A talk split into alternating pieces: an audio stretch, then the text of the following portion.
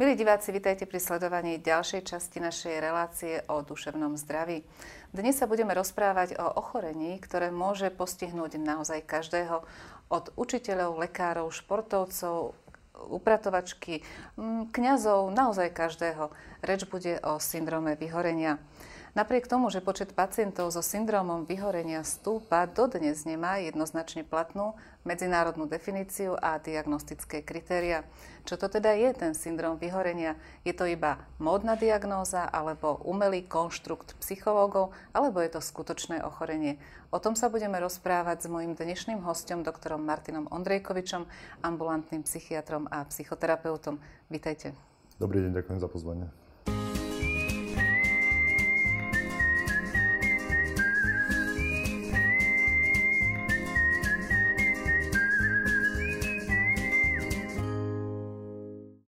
Na úvod, pán doktor, taký krátky exkurs do minulosti. Prvýkrát bol tento syndrom, syndrom vyhorenia, popísaný americkým psychoterapeutom Herbertom Freudenbergerom nemeckého pôvodu, ktorý pracoval ako dobrovoľník, pracoval v zariadeniach paliatívnej starostlivosti, kde sa staral o chronických chorých, o drogovo závislých, o ľudí z ulice.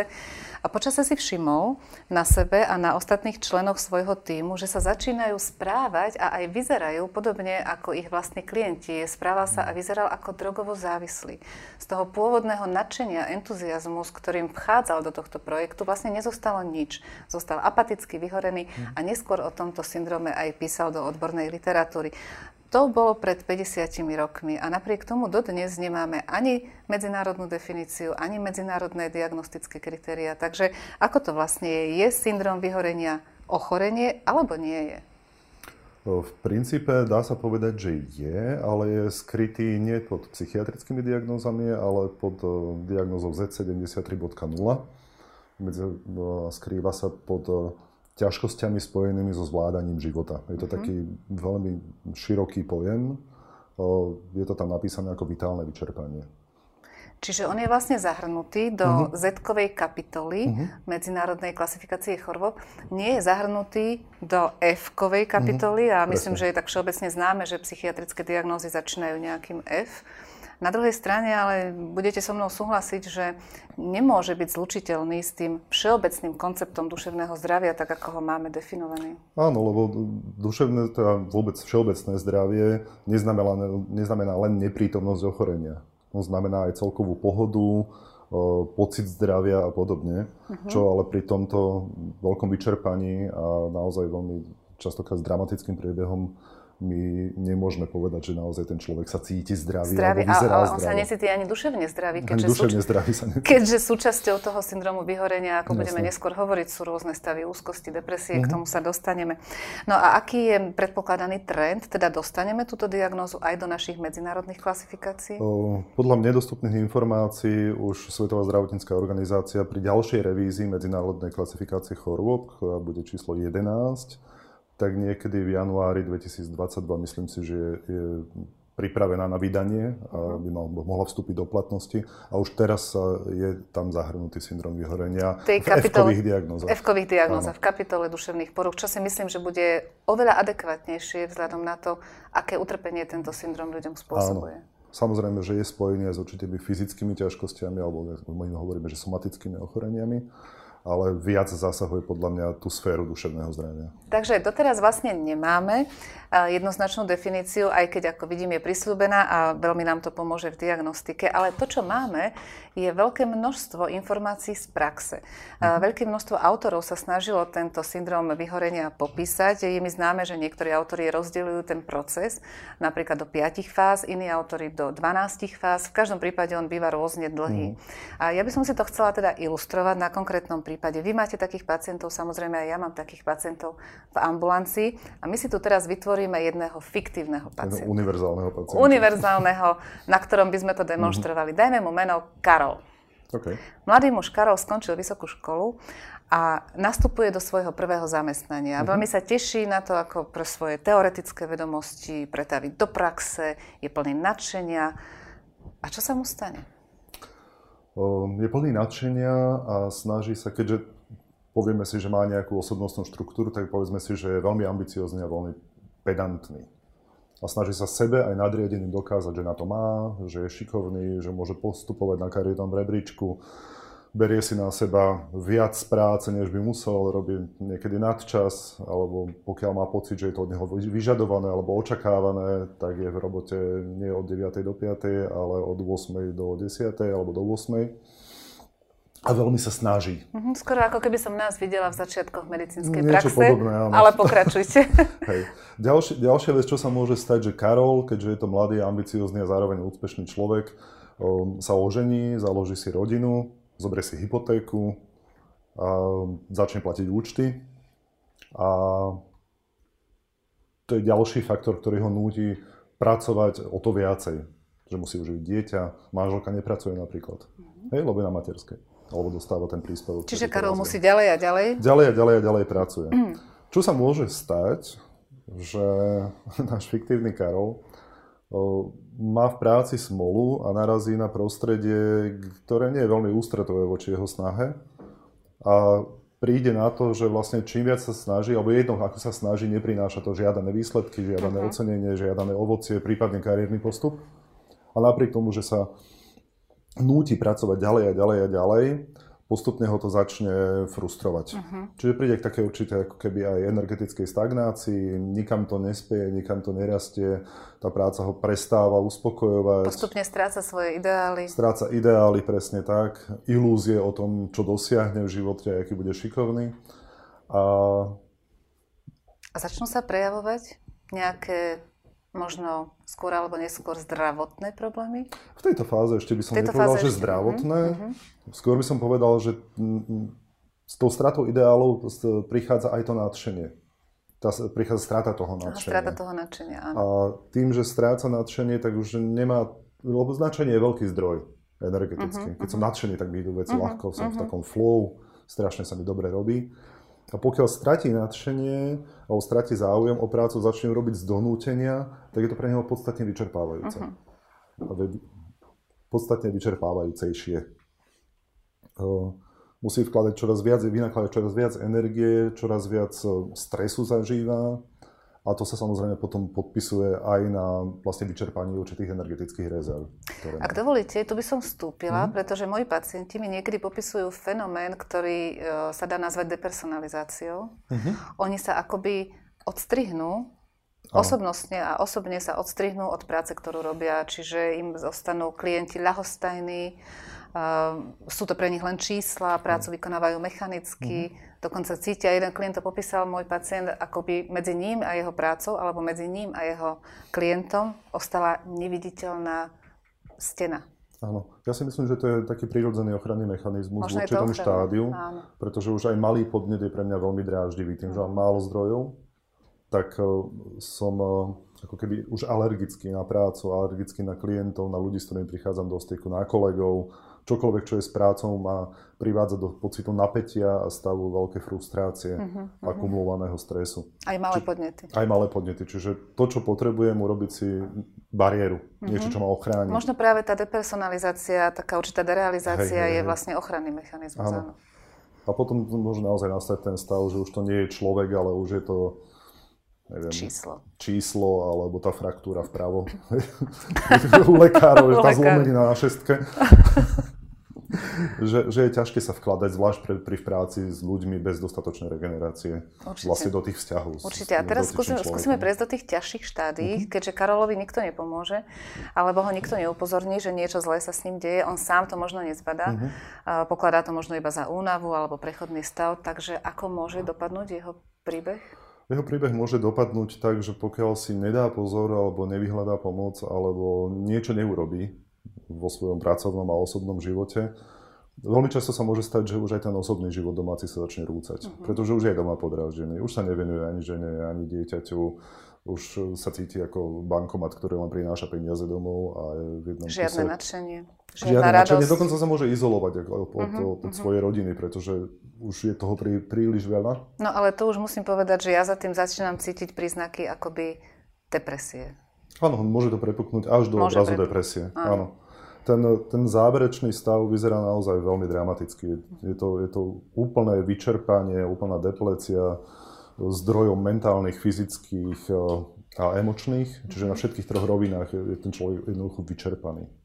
To je ako keď, ja to vždy prirovnávam k tomu, že, že keď chodím e, s vedierkom do studne a že vyťahne vedro vody, ale keď vyberám viacej, ako stíha pritekať, tak začnem škrapkať po tých kamienkoch uh-huh, dole. Uh-huh, už tam uh-huh, nič nie je, už nemám čo vyberať a stále sa snažím. Hej, že to už no, jedného dňa nič. sa vyberie posledné vedierko. Jedného dňa sa vyberie posledné vedierko a môže to naozaj vyzerať tak, že, že ten človek skrátka leží a nepohne sa veľmi podobný obraz ako depresia, alebo vlastne už vznikne depresívny syndrom v tomto prípade. No už ruka v ruke s tými psychickými zmenami, ktoré mm. ste opísali teda pomerne dosť dramaticky, idú predsa len aj fyzické zmeny a nejaké fyzické zdravotné problémy, čiže asi od ktorej fázy a ako vyzerajú? Um, Môžu sa vyskytnúť v ktorejkoľvek fáze, ale myslím si, že prichádzajú práve vtedy, kedy začína byť tá práca veľmi namáhavá, keď sa zvyšuje miera stresu, ktorý samozrejme má svoj vplyv na imunitu. A znižuje miera e, energetických zásob. A energetických zásob. A môžu sa prejavovať rôzne, od častej náchylnosti na infekcie, e, poruchy trávenia, zápchy, hnačky, rôzne bolesti svalov, uh-huh. hlavy. Veľmi časté sú bolesti chrbtice, človeka sekne v krížoch. No u mňa by to na prvom mieste bola nespavosť. nespavosť, hej? Mhm. Mm, to určite. Hej. O, mňa zase seká medzi lopatkami. No, ka- každý má, každý má to svoje, ako sa to miesto. správne volá, locus minoris rezistencie, či je to tak. slabé miesto, kde sa mu to vlastne uh-huh. začne ako prvé Hej. ozývať. Ja poznám jednu, jednu známu, ktorá veľa sa jej to začala prejavovať tak, že mala výpadok zorného pola. Že ano. nevidela na poloka. Áno, áno, áno. Hej, že vždy niečo to napadne, nejaké sa to prejaví a... Nejaký vzhľad... systém to napadne. Uh-huh. A vzhľadom na to, že my nie sme veľmi citliví na svoje duševné zdravie, sa mi zdá, alebo nie sme zvyknutí o ňom hovoriť alebo vnímať sa, tak skôr si začneme všímať tieto, tieto fyzické prejavy mm-hmm. alebo telesné prejavy. No, takže aby sme si to zhrnuli, na začiatku stojí veľké nadšenie, uh-huh. elán, entuziasmus, chuť pustiť sa do novej práce a to nemusí byť iba práca, môže to byť akýkoľvek projekt, výzva aj zo súkromia, k tomu sa uh-huh. ešte dostaneme, v akom prostredí môže vzniknúť syndrom vyhorenia. Po čase príde stagnácia, strata ideálov, narazenie na realitu, určitá frustrácia a ak sa situácia nezlepší, nastupuje apatia, nakoniec úplné vyhorenie. Takto zhruba vyzerá ten mm-hmm. proces. Ako dlho môže trvať? Um, kým sa do toho človek Áno, dostane? Kým, kým sa človek dostane do tých ono to, najťažších Ono to je dlhotrvajúci proces. To nie je to, že za týždeň, za dva, je to skôr mesiace. Môže to byť aj roky? Môže, to byť aj roky. roky. Viem si predstaviť 3, 4, 5, 6 rokov. Alebo aj dva. A potom je ale veľmi ťažké, keď sa spätne, keď už sa človek dostane k lekárovi a spätne sa snažíme rekonštruovať uh-huh. jeho životný príbeh, vlastne vystupovať začiatky uh-huh. tohto procesu.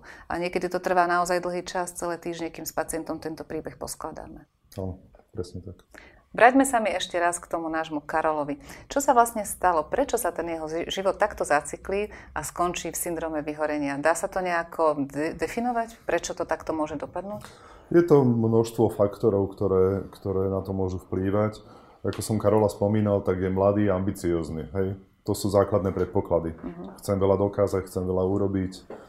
Zároveň niekoľko typov ľudí môže byť. Môžu byť takí tí naozaj veľkí dravci, ktorí si idú, sú vysoko na cieľ orientovaní, sú ochotní vynakladať veľa námahy preto, aby dosiahli cieľ. A zároveň sú veľmi svedomití, puntičkársky, detailisti napríklad. Uh-huh. A môžu byť iné typy zase ľudí, ktorí sú skôr úzkostliví, nevedia nikomu povedať nie, nechajú si na seba naozaj naložiť pomerne veľký náklad Nechcú práce. Nechcú vstupovať do konfrontácií Nechcú vstupovať do konfrontácií, do konfliktov. Mnohokrát sú to ľudia, ktorí sú takí, že na človeka orientovaní, chcú byť s každým za dobre, a preto, preto je ťažké nevyhovieť a stanoviť si nejaké hranice v tej práci alebo povedať šéfovi nie, no to si nepredstaviteľné pre niektorých ľudí. To znamená, že existujú určité dopredu predisponované typy, určité charakteristické vlastnosti alebo... Áno, alebo... myslím si ale, že sa to môže stať naozaj skoro každému Asi typu, ale každý... niektoré sú také náchylnejšie. náchylnejšie. V, urči, v určitom prostredí zase. Uh-huh, hej? Mhm. Pretože... Čiže to máme na strane toho človeka. A teda tie prostredia, čo hovoríte? A prostredie potom závisí od toho, že aké je prostredie v práci, lebo niekomu dokonca aj fyzicky ako keby prostredie vyhovuje lepšie byť v jednej kancelárii, niekomu vyhovuje viac robiť v kolektíve napríklad. A pokiaľ to nemá vyhovené, tak to môže prispievať k tomu. Uh-huh. Hej, alebo podľa toho niekto potrebuje byť keby direktívnejšie vedený, potrebuje povedať, že čo a ako má robiť a v tom je spokojný a je mu tam dobre. Ako náhle sa má sám rozhodovať, alebo má sám prichádzať s nejakými riešeniami a nemusí si byť dosť istý, tak to môže byť veľmi vyčerpávajúce. V princípe čokoľvek, na čo musím vynakladať veľa námahy, aby som to urobil, ma predisponuje k syndromu vyhorenia alebo veľkému vyčerpaniu v práci. A takisto povedzme si, že vzťahy v kolektíve.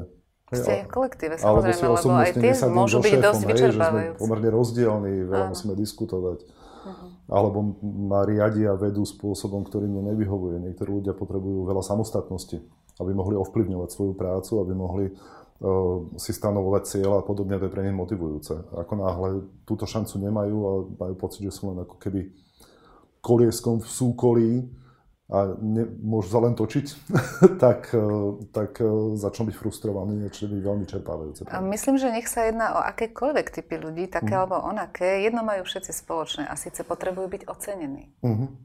Áno. Nedostatok ocenenia alebo možno nemožnosť ovplyvniť výsledky svojej mm. práce. Veľmi často sa stretávam s tým, že ľudia píšu reporty, píšu správy ale nevedia, čo sa s tým Potrebujú stane. dostať nejakú spätnú nejakú väzbu, spätnú hej, na čo, to, na čo to je dobre, kam to ide, Presne aký to má zmysel a podobne. Keď a, toto nedostávam, to je ďalší faktor. Ďalší faktor, kedy sa to môže uh-huh. rozvinúť. Čiže určite ich je veľa, vedeli by sme ich ešte vymenovať. A e, otázka by mohla znieť, že ktoré z nich sú možno patologickejšie, ktoré sú rizikovejšie alebo horšie. Či sú to teda tie, kde sme spomínali tie osobnostné hm. charakteristiky človeka, alebo sú to tie faktory na strane prostredia? Čo viac prispieva k syndromu vyhorenia? Ja by som tú otázku položil inak a možno, že ktoré sú ľahšie ovplyvniteľné. Uh-huh. Pretože osobnostnú štruktúru alebo nastavenie človeka meníme pomerne ťažko. Psychológovia hovoria, že to základná štruktúra osobnostná sa nedá veľmi meniť. Môžu sa zmeniť postoje, môžu sa meniť správanie, ale to tiež potrebuje nejaký čas. Um, ľahšie podľa mňa by mohlo byť zmeniť firemnú kultúru alebo nastaviť procesy tak, aby sa prihliadalo aj na duševné zdravie. Určite bude táto téma zložitá hmm. a ani nie je také jednoduché ju v rámci našej diskusie teraz rozlúsknuť, pretože existujú aj faktory prostredia, ktoré sa jednoducho zmeniť nedajú. Hmm. Keď sa jedná o veľké korporáty, tak tie majú svoju vlastnú firemnú kultúru alebo charakteristiku pracovného prostredia a jeden malý človek, ktorý je súčasťou toho mhm. korporátu, to nedokáže zmeniť. Ak sa mu začnú robiť nejaké ťažkosti, môže odtiaľ jedine mhm. odísť. Hmm. Takže asi, to, asi, asi neexistuje uniformná odpoveď na to, ktoré tie faktory sú Pravdepodobne nie, ale myslím, že tá, každá minca má dve strany. Každá minca má dve strany, presne Hej. tak. Jedným z dôležitých rizikových faktorov z tých, ktoré sme doteraz menovali, je však to, že sa jedná o prácu s ľuďmi. Najmä mhm. tí ľudia, ktorí pracujú vo svojej práci, vo svojej profesii s inými ľuďmi, sú viac ohrození vznikom syndromu vyhorenia. A myslím si, že najohrozenejšou skupinou sú práve zdravotníci, a to na všetkých úrovniach na všetkých úrovniach, ale najviac lekári. Lekári podľa mňa kumulujú viacero rizik. Na jednej strane je to dennodenná snaha neurobiť chybu. To je veľmi stresujúce, pretože si chybu nemôžeme dovoliť. Ďalej je to nutnosť pracovať v kolektíve. Ďalej máme tu stres plynúci z administratívnej činnosti. Neustále sa vzdelávame, veľakrát na úkor rodinného života. Mnohí naši kolegovia píšu, prednášajú a sú akademicky činní. Takže jedným slovom kumulujeme viac tých rizikových faktorov a preto je aj popísaných nie málo prípadov vyhorenia práve medzi našimi kolegami.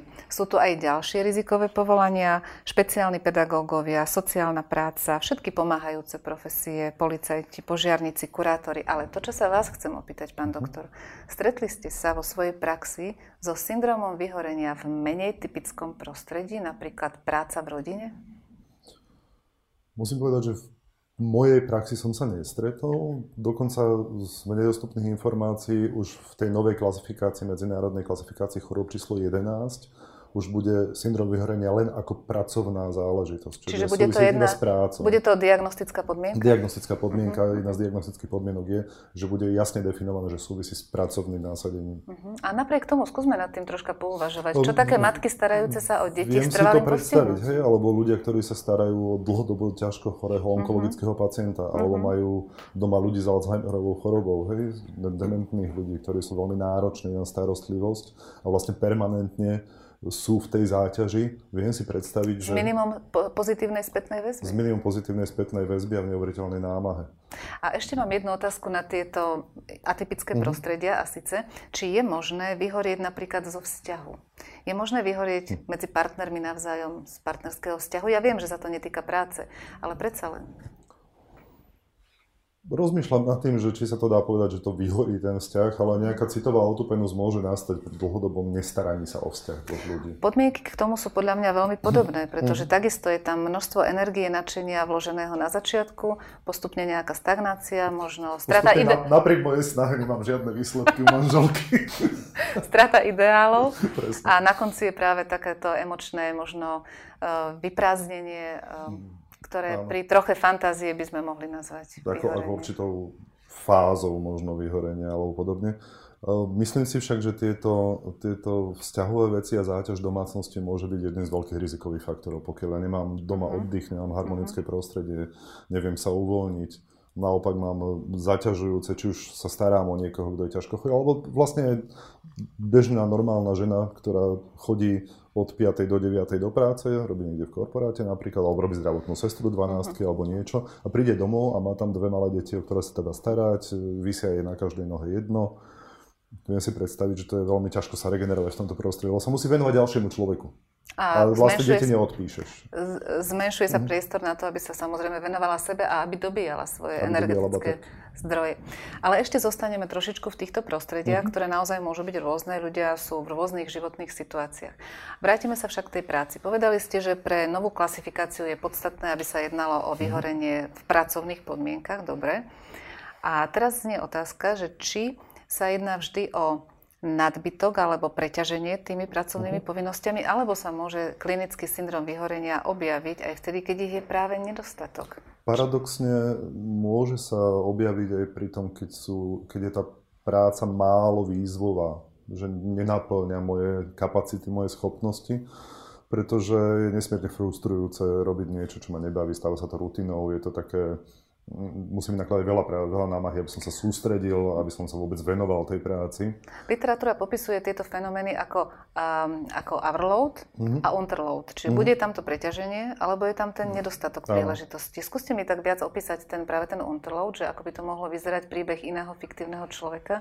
Nastúpi do práce a tam Nastúpi do práce a má ambíciu napríklad je to, najmä programátor veľmi sa teší, že bude tvoriť, že bude kreatívny, bude vymýšľať nové programy, nové aplikácie, bude sa učiť nové veci a dostane kódovať rutinnú vec, ktorá skrátka opakovane to isté do kolečka. No, raz ju zakodovať môže. Ale... Alebo, no áno, ale potom vlastne robí čo len záplaty na tú jednu vec. Uh-huh. Hej, neustále do kolečka jednu aplikáciu 5 rokov. Viem si predstaviť, že ho to vôbec nenaplňa, že ho to frustruje a napriek tomu to robiť musí. Čiže vlastne ten potenciál toho človeka ostane nevyužitý. Presne tak. A vzniká tam tiež nejaká veľká diskrepancia uh-huh. medzi jeho možnosťami a schopnosťami na jednej strane a požiadavkami toho uh-huh. prostredia na druhej Myslím, strane. že je to veľmi frustrujúce a hlavne je tam strata motivácie. Tá určite ako prvá to rozhodne lebo keď tu mám robiť niečo mechanicky a mám naviac... A pritom je to iný, iný osobnostný typ, že nieko, niekomu by to mohlo vyhovovať, ale nie každý je ten osobnostný typ, ano. aby mu takáto práca vyhovovala. Napríklad. Povedali sme už teda, čo je syndrom vyhorenia, ale ideme povedať, čo nie je syndrom vyhorenia. Uh-huh. Tak si ich skúsme predstaviť. Syndrom vyhorenia a depresia. Čím sa odlišujú? Depresia nutne nemusí mať spojitosť s pracovným nasadením. Uh-huh. Hej, takisto jej nemusí predchádzať veľké vyčerpanie v práci. Uh-huh. A syndrom vyhorenia môže vyústiť do, depre, do depresívneho syndromu alebo do depresie ako také, do klinickej jednotky alebo do diagnózy. Ale zároveň nie každý, kto je depresívny, to má z toho, že vyhorel. Uh-huh. Hej, čiže je to, je to len určitý obraz klinický. Klinický obraz je veľmi podobný, mm. ale mechanizmus vlastne vzniku tohto... Mechanizmus uh, úrazu. úrazu vyhorením Hej. je odlišný. A myslím, že je prístup, ja si na to dávam pozor v psychoterapii, je rozdiel aj v tých psychoterapeutických prístupoch ku depresívnemu pacientovi a mm. vyhorenému pacientovi. A do istej miery ten vyhorený pacient potrebuje viac možno akcent na hľadanie nového zmyslu života aj to a potrebuje naozaj sa naučiť regenerovať. Je možno, ja by som povedal, že môže byť aj direktívnejší ten prístup, pretože potrebuje e, vedieť, ako naložiť so svojím životom. Potrebuje návod Dávať na použitie hranice. vlastne, no, no. že kde má hranice, ako sa regeneruje. Uh-huh. Naozaj klásť dôraz na to, že že musí oddychovať, že to je pre neho priorita, že je to ako prvá vec napriek vlastným, e, vlastným potrebám, ktoré má byť ambiciózny ja neviem čo. Aj keď už keď je vyhorený, tak už vlastne rád oddychuje. A teda napríklad depresia a chronická únava? O, Chronická únava, ešte otázka je, či sa bavíme o chronickej únave, lebo tá vznikne po záťaži, môže byť príjemná, mám pocit dobre vykonanej práce, uh-huh. akorát mám toho veľa, tak som chronicky unavený a po dvoch týždňoch dovolenky to prejde. Presne tak. A toto bude možno významné e, odlišovacie mhm. kritérium, uh-huh. aspoň aspoň sa mi to zdá také pochopiteľné a uchopiteľné do praxe, že tá únava vlastne regeneráciou prejde. Áno. Napríklad ľudia, ktorí naozaj prišli na našu ambulanciu vyhorení, uh-huh. trvalo 3-4 mesiace a 6 mesiacov, kým sa vrátili do práce. To mala byť moja ďalšia otázka, ako dlho môže trvať tento uh-huh. syndrom vyhorenia? Môže trvať veľmi dlho. Môže to byť ne, aj roky. Neliečený aj roky. Aj roky. Uh-huh. A môže sa človek zo syndromu vyhorenia aj nedostať? Mm, za určitých okolností možno áno. Ja som teda alebo, alebo môže to prejsť do takého keby chronického štádia, že, uh-huh. že naozaj je mu ťažko uplatniť sa, ťažko naráža. A teda e, syndrom vyhorenia a chronická únava, respektíve chronický únavový syndrom? Um, chronická únava si myslím, že sa líši hlavne tým, že si dám dva, dva týždne dovolenky a oddychnem si, zregenerujem sa a idem ďalej. Uh-huh, Hej? Uh-huh. Môže byť obdobie záťažové, kedy majú napríklad fiskálne uzavierky, alebo sa blížia nejaké, nejaké deadliny a potrebujem niečo rýchlo do, dokončiť, potrebujem potiahnuť a som z toho chronicky unavený, lebo uh-huh. veľa pracujem, čo len 3 mesiace. Uh-huh. Ale vypnem, oddychnem si, zregenerujem sa. Čiže regeneráciou ďalej. môže prejsť. Regeneráciou môže prejsť, tak by som popísal chronickú únavu. Chronický únavový syndrom je tiež taká pomerne nová diagnóza má niektoré veľmi podobné charakteristiky, že klesá výkonnosť pod 50%, je dlhodobý, môžu tam byť rôzne bolesti svalov, poruchy imunity, človek má pocit, že nie je schopný vydávať taký výkon, alebo je veľmi dlho unavený po tom, čo podá uh-huh, štandardný uh-huh. výkon. U neho je iný začiatok. Väčšinou vzniká pomerne rýchlo a vzniká veľmi často po nejakej infekcii, Aha. po infekčnom ochorení. Čiže vlastne má taký somatogénny alebo Viac bývajú pri ňom také, že nízke, vyso, nízke vysoké teploty, čiže okolo uh-huh. 37 niečo, uh-huh. 37,5, 37,6, 38, ani nie. A častokrát býva také, že zapálené hrdlo a také chronické, vlečúce sa infekcie. Vlečúce sa niečo, z čoho Áno. človek stále nie a nie sa nie. Nie, a vlastne on skôr na tej telesnej úrovni sa vyčerpá. Uh-huh. Na tej telesnej, aha, možno to je také uh-huh. zaujímavé rozlišovacie kritérium. Aj, veľmi často bývajú bolesti svalov. No a teraz otázka naozaj kruciálna, môže syndrom vyhorenia napríklad aj neodoznieť? Môže sa z neho človek nedostať? Nemyslím si, že je možné, aby sa úplne nedostal, aby bol vitálne vyčerpaný na všetkých troch úrovniach, ktoré sme spomínali niekoľko rokov alebo doživotne. To, čo si viem ale predstaviť, je, že v prípade, že by nemal možnosť zmeniť prácu, alebo zmeniť charakter práce, alebo režim práce, tak môže narážať na tie isté nedostatky uh-huh. a mhm. tie isté... Vždy znovu a znovu, znovu by sa mu to, znovu by sa mu to mohlo zopakovalo. stať. Uh-huh. Presne tak. Prípadne viem si predstaviť, že, e, alebo máme takých, nie síce veľa, ale máme také prípady, kedy e, vôbec nájsť si prácu je veľký problém pre človeka, ktorý prešiel syndromom vyhorenia, pretože e, naráža na bariéry svojej, svojho strachu, svojej úzkosti, aby sa mu to znova nestalo a tým pádom sa práci vyhýba napríklad. Hej, to ja túto tému, túto tému často s pacientami diskutujem mm. a skúmame to z každej strany, či vôbec chcú aj emocionálne, aj teda možno kariérne sa vrátiť do práce, kde sa im to stalo, mm. kde mhm. vyhoreli. A veľakrát prichádzame k záveru, že oni by chceli pracovať, oni nechcú zostať doma, ano. ale musia si nájsť proste inú prácu, častokrát menej namáhavú. Áno, alebo poznám aj ľudí, ktorí ostali e, v tej istej firme, uh-huh. vykonávajú podobnú prácu, ale na inom pracovisku. A, možno, Majú iného možno, šéfa, ako... iný kolektív, inak zadávané úlohy, možno kreatívnejšie alebo menej zaťažujúce. To znie optimisticky. To mhm. znie tak, ako by sme vlastne povedali, že vždy nejaké riešenie existuje. Ja som presvedčený o tom, že vždy nejaké riešenie existuje. Trochu štatistiky na záver. Ukazuje sa, že syndrom vyhorenia je medzi oboma pohľaviami zastúpený rovnako. Na druhej strane slobodní, tí, ktorí nežijú v partnerských vzťahoch, sú na syndrom vyhorenia náchylnejší ako ľudia, ktorí žijú v manželstve alebo v dlhodobom partnerstve. Z toho logicky vyplýva, že práve zakotvenie v dobrých partnerských vzťahoch môže byť významným protektívnym ochranným faktorom. Chcem sa spýtať, aká je vaša skúsenosť, čo sa vám osvedčilo s vašimi pacientami, aké iné preventívne faktory existujú na na to, aby sme nevyhoreli. Mhm. Ja si myslím, že to už je tak veľmi často spomínané, spomínaná rovnováha pracovného a osobného života, kde je ideálne, pokiaľ naozaj to napätie a tú záťaž, ktorú mám v práci, môžem vyvážiť určitým, určitými inými e, činnosťami, či už koničkami, alebo športom, alebo časom tráveným, uh-huh. niečím, čo ma zaujíma, kde sa môžem uvoľniť, relaxovať, čo je harmonické. Môžu to byť nejaké, možno keď niekto robí duševne, tak si môže mať hobby, ktoré je manuálne napríklad. Nakalať drevo v sobotu. Nakalať drevo napríklad v sobotu. Presne tak. Ďalej si myslím, že životospráva je veľmi dôležitá. To, čo sme nespomenuli, veľmi často v priebehu e, tej kariéry, ktorá smeruje k syndromu vyhorenia, sa človek začne seba medikovať a začne možno viac použi- požívať alkohol, viac kávy, viac cigariet, viac nedaj liekov. Bože, alebo liekov, uh-huh. viac či menej voľne dostupných, nedaj Bože sa dostane k drogám niekde, hej? Oh. Čiže, alebo k iným návykovým látkam. Čiže e, životospráva je veľmi dôležitá. Hej? Možno mi ešte napadá k tej veci z praktického hľadiska. Uh-huh. Je dobré neupínať sa na jednu prácu. Ak mám tu možnosť pracovať vo viacerých prácach, ktoré sa navzájom harmonicky doplňajú. Niekedy sú možno aj v protiklade. Niekedy sú v protiklade. Ak to dokážem ustať, zase na to je určitá uh-huh. asi, musí byť preferencia toho človeka. Uh-huh. Že ho to baví. Mať to takto vyvážené, lebo pre niekoho to môže byť veľký stres. Mať viac prác, to je pravda. Upierať pozornosť na, uh-huh. na 5 smerov naraz. V každom prípade človek sa musí nájsť v tom, čo mu najlepšie vyhovuje.